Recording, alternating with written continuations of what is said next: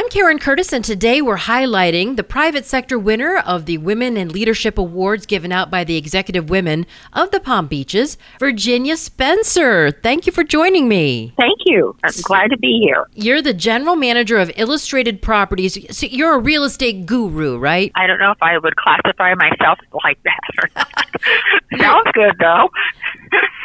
Tell us a little bit about yourself. Well, I've been in the uh, Palm Beach Gardens area for about uh, 45 years. I came here, my husband and I, right after uh, we got married and my daughter was born.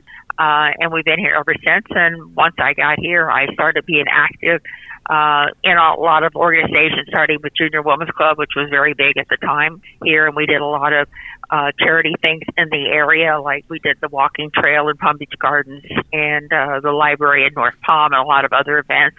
And then uh, I started uh, in real estate uh, in the uh, early, about the mid 70s, I guess, or late 70s. And uh, my daughters were both younger at the time and that's when I got involved with uh, both of them with uh, Brownies and Girl Scouts. Nice. So I was very involved with them then.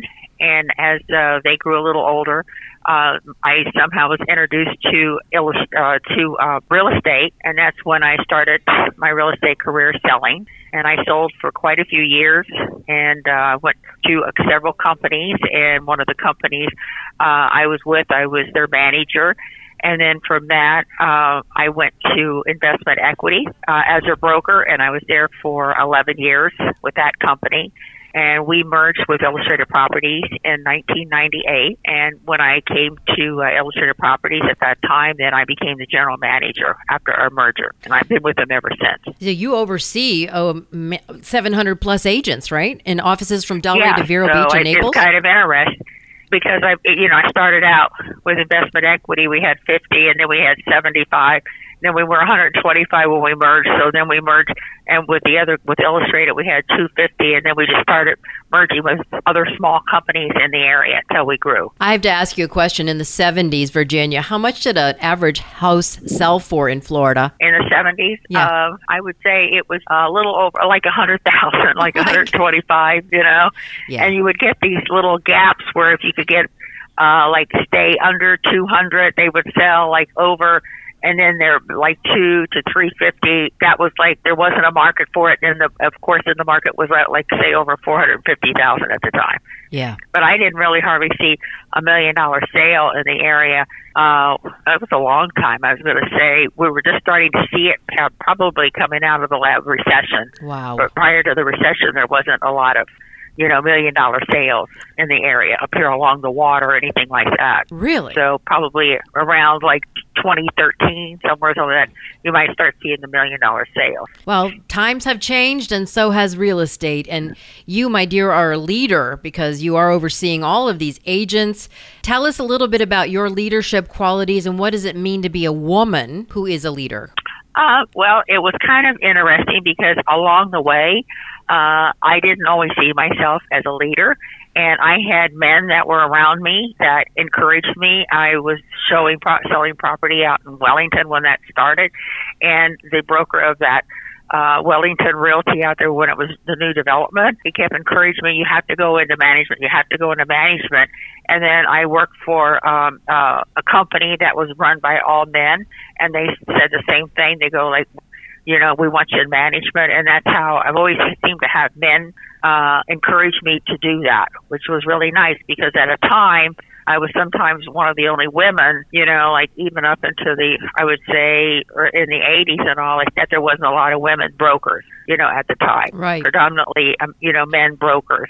Yeah, amazing. You've you've stuck with it and you are being honored because of it by the executive women of the Palm part of the executive women of the Palm Beaches for a while, right? Yes, hmm since uh, 1997. Nice. And I was the president uh, 19, uh, 2009 to 2010. Well, share something that inspired you. We're speaking with Virginia Spencer. Again, she's the general manager of Illustrated Properties, and she is the winner of the Private Sector Award, Women in Leadership Awards. Uh, tell us a little bit about something that inspired you and helped shape your career. Well, I'm, I'm just trying to think of, you know, like predominantly the people I work for, you know, uh, inspired me a lot, you know, and I've always been very involved. I mean, just thinking back through my life, you know, and uh, even in high school, I joined everything, did everything, whatever. So it's always kind of like been in me. And uh, my company, uh, Illustrated Properties, uh, they had knew that my involvement in the community and they started the Virginia Spencer Award, which we give out once a year to somebody in the company that has, you know, excelled in community, uh, you know, activities and things like Right. that that they're doing for the for this area. Wonderful. And, you know, there's other women listening to this podcast. Give them some advice on how to take a step to become a leader. some of the things I've done is I continue like to learn and grow. You know, like I, you never should stop.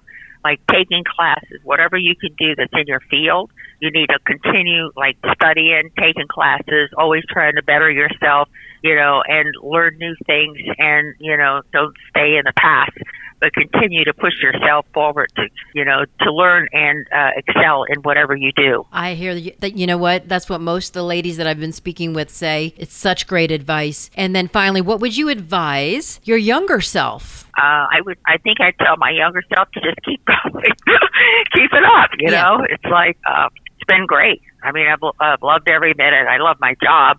You know, I've enjoyed seeing the. Uh, I came from uh, Kansas City, Missouri, which was a big city.